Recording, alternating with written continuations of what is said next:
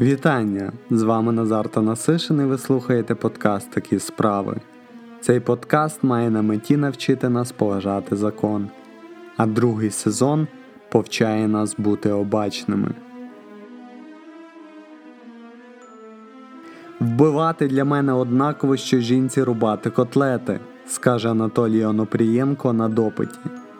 Нечувані 52 жертви, тому числі 10 дітей, найменшому з яких було 3 місяці. Пригадуєте 1996 рік, коли вся Україна перебувала в мовчазному страху перед серійним вбивцею.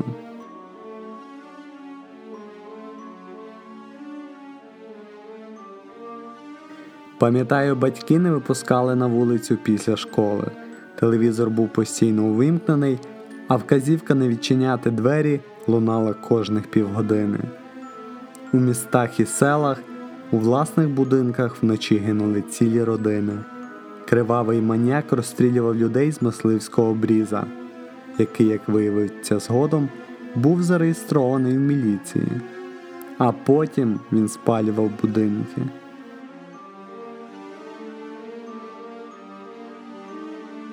Небезпека витала так близько, що на розшук вбивці було кинуто біля 100 тисяч співробітників правоохоронних органів. Були задіяні співробітники МВС, СБУ, прокуратури і внутрішніх військ. Люди стали масово встановлювати решітки на вікнах, ночували по кілька сімей в одній хаті. Чоловіки ночами патрулювали вулиці. У розпал розшуку одночасно контролювались до 28 населених пунктів, де міг з'явитись маніяк. Групи з трьох чоловік у штатному прочісували електропоїзди. Паспортисти звіряли фоторобот з фотографіями особових карт. Допитувались мисливці, одинокі жінки, рецидивісти. Згодом виявиться, що Онопрієнко затримували при перевірці документів три рази навіть приводили до райвідділу з обрізом в дипломаті. Але його документи не викликали підозр. Більше того, він представлявся співробітником правоохоронних органів. Він володів оперативною обстановкою та виявляв повну обізнаність. Одного разу на київському вокзалі він відкупився від міліціонерів за купони в еквіваленті сьогоднішніх 8 гривень. Тоді при ньому у авосці завернутий в газету був той самий смертоносний обріз. Смерть матері стала трагічним початком життєвого шляху Анатолія Онопрієнко. Батько зі старшим братом здали хлопчика в інтернат. Опісля він поступив в лісовий технікум, пройшов армію та навчання в морехідному училищі. Анатолій займався карате. Він одружився і влаштувався на роботу в пожежну частину в Дніпрорудному Запорізької області. Він добре працював, мав позитивні характеристики, не пив, не курив, у вільний від роботи час вирощував яблука з черешнями. Онопрієнко купив мисливську рушницю і вступив до товариства мисливців та рибалок. Восени 1989 року Анатолій несподівано покинув дружину та маленького сина і, взявши всі сімейні заощадження, поїхав в невідомому напрямку. Він не давав знати про себе шість років.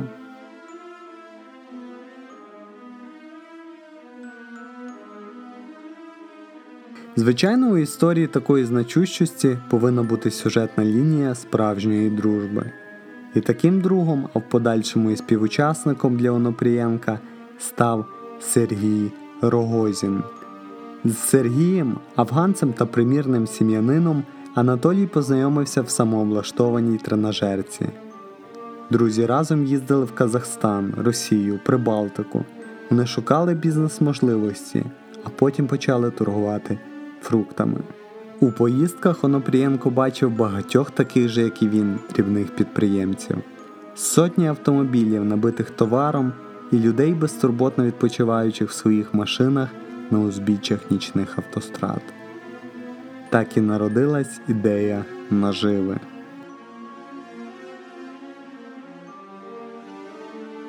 Тринадцятого червня 1989 року Онопрієнко і Рогозін, накуплені за спільні кошти машині, повертались з Новгородської області після продажу черешні по автотрасі Москва-Сімферополь. За кермом був Онопрієнко. Саме він запропонував пополювати. Сказав, що всю роботу візьме на себе, тому Рогозін і погодився. На ділянці траси в Синельниківському районі Онопрієнко побачив Жигулі з причепом, припарковані на узбіччі. В салоні машини було темно. Очевидно, люди, що знаходились в ній, спали. Кілька разів Онопрієнко проїхав повз, переконуючись, що ніхто не слідкує. Тоді він зупинив автомобіль і вийшов, взявши з собою рушницю МЦ-2112 12-го калібру зі спеціальним пристроєм для стрільби в нічний час. Рогозіну Онопрієнко наказав їздити з ближнім світлом фар недалеко від Жигулів до тих пір, поки він не побачить сигнал від Онопрієнка.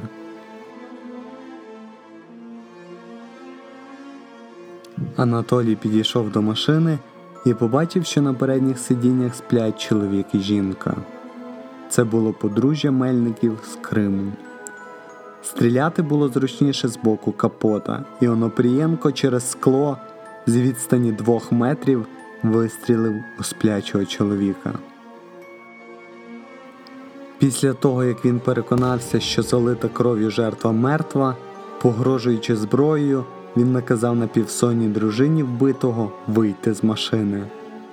Очманіла жінка підкорилась, але почала дико кричати.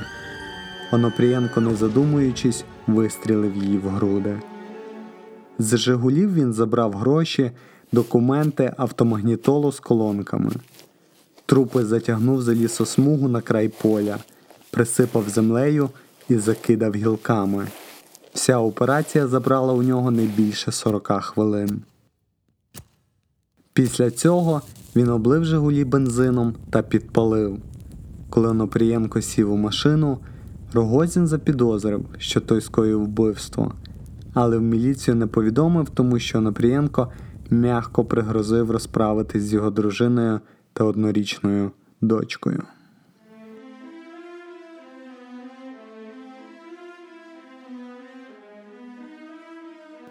Уже через місяць співучасники скоїли розбійний напад і вбивство подружжя Василюк, жителів польського міста Білостока. В той день майбутні жертви їхали в гості до племінниці в Україні по автодорозі Київ-Чоп. Цього разу злочинці мали чітко складений план, а ролі були розподілені. Роз'їжджаючи по трасі, вони дочекались темряви і близько півночі на узбіччі побачили автомобіль марки Фіат. Озброївшись вже стандартним набором, рушницею і ножем, Онопрієнко пішов до фіата. Рогозін же від'їхав далі.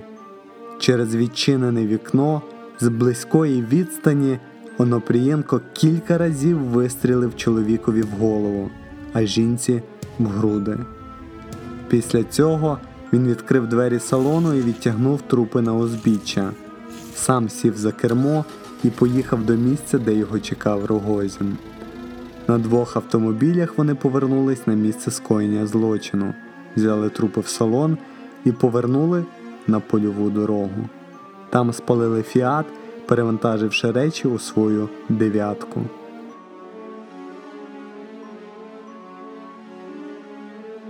Цього разу Рогозін зрозумів, що вплутався, проте Онопрієнко знову пригрозив йому розправою. Ще через місяць банда вчиняє жорстокий напад на автівку із п'ятьма пасажирами. За словами Онопрієнка, він не хотів вбивати, він був ситий по горлу попередніми вбивствами. Але коли почав вимагати у водія гроші, той спробував витягнути з під сидіння саморобний пістолет. Випереджаючи чоловіка, Онопрієнко вистрілив. Після скоєного питання зі свідками було очевидним. Він випустив чергу в жінок і дитину. Водій був ще живий, і Онопрієнко добив його. Спочатку здавив руками шию, а коли відчув, що противник досить сильний, ножем наніс не менше п'яти ударів в груди і серце. Переконавшись, що ніхто не ворушиться, він відштовхнув труп з водійського сидіння, сів за кермо і поїхав туди, де його чекав Рогозін. Вбитих було спалено, а виручка від операції, яка зайняла півгодини, становила лише 50 рублів.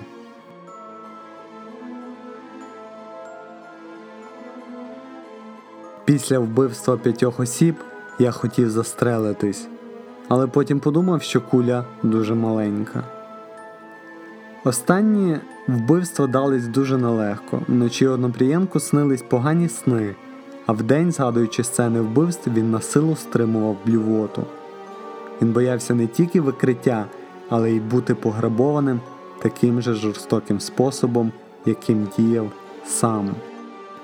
Рогозін розумів, що друзі зайшли надто далеко, а Онопрієнко стає неконтрольованим і припинив спілкування з ним. Останній же, перебуваючи у нестабільному психічному стані, вирішив перебратись за кордон, і в лютому 1990 року він нелегально переходить кордон з Угорщиною. Згодом він не раз перетинатиме кордон знову і знову після численних депортацій. Онопрієнко об'їздив багато країн Європи, користуючись підробленими документами. Він був в Югославії, Угорщині, Голландії, ФРН, Австрії, Швеції, Данії. Осів він у Німеччині, де підробляв озеленювачем і кухарем. Там же Онопрієнко просив політичного притулку. Отримавши відмову, він обікрав магазин, розраховуючи сісти в тюрму, а після виходу отримати німецьке громадянство. Перший раз його взагалі не стали шукати, і він з'явився в поліцію, де заявив на себе сам. За грати тоді він не потрапив. Після серії наступних крадіжок його все-таки посадили в тюрму. Але з питанням німецького громадянства це йому не допомогло. У в'язниці Онопорієнко піддався найсильнішим побоям. Там він вирішив, що обов'язково вб'є 300 німців. За ґратами він провів місяць, після чого було прийнято рішення відправити засудженого в психіатричну лікарню. Але з неї він втік, приєднавшись до мормонів. Онопрієнко прожив на легальній еміграції загалом близько 4 років, поки навесні 1994 року його остаточно не депортують з Німеччини в Україну.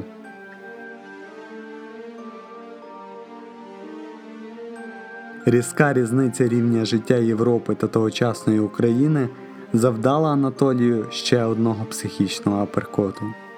31 травня 1994 року Анатолій Онопрієнко був затриманий на Київському залізничному вокзалі за неналежну поведінку.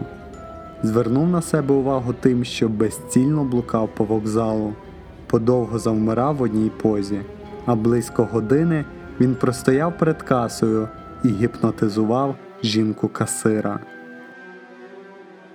Після затримання з відділення міліції швидка допомога доставила Онопрієнка в міську психіатричну лікарню імені Павлова. Там він пробув три з половиною місяці і був виписаний з діагнозом шизофренія, параноїдальна форма. Я сатана. вигукне Онопрієнко в судовому засіданні кілька років пізніше. Опісля український звір розпочинає другий тур серійних вбивств, які вженуть 52 мільйонну країну в стан жаху.